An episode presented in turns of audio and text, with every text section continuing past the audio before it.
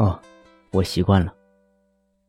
方墨瞧瞧窗户外面，依旧看不清天色，雨点打的窗户啪啪作响，没有一点要停下来的样子。他忽问道：“现在几点了？”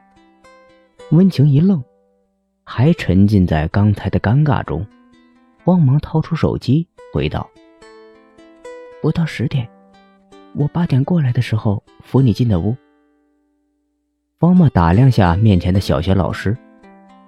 今天的温情穿了一件白色的吊带长裙，踏着双米黄色的低跟凉鞋，放开了马尾辫，长发自然垂落。乍一看，一副亭亭玉立邻家女孩的样子。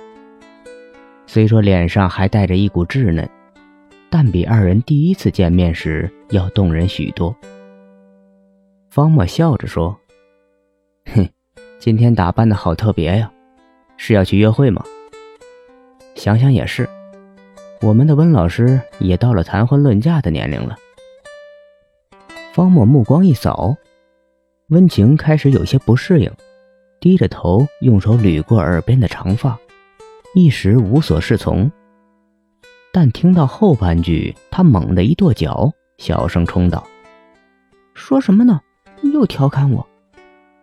方墨用手摸摸腹部。仍是一片火辣辣的剧痛，或者说，他现在坐着都快撑不住了，头上一片虚汗。可看看温情的样子和窗外的天气，不知道还要撑多久。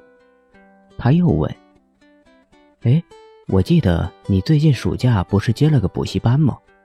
怎么这会儿有空又来店里了？”温情一听。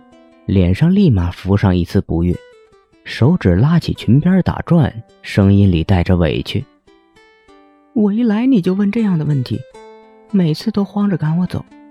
早上，早上还是我把你扶起来的呢，你还拉着我的手不放。你早上的事情非常感谢你，也十分抱歉。”方墨塌下头，心里叹了口气。如果刚才见面时直接一声把他熊出去就好了，但现在只好无可奈何的接着说：“，只是问一句，你多心了？”哼，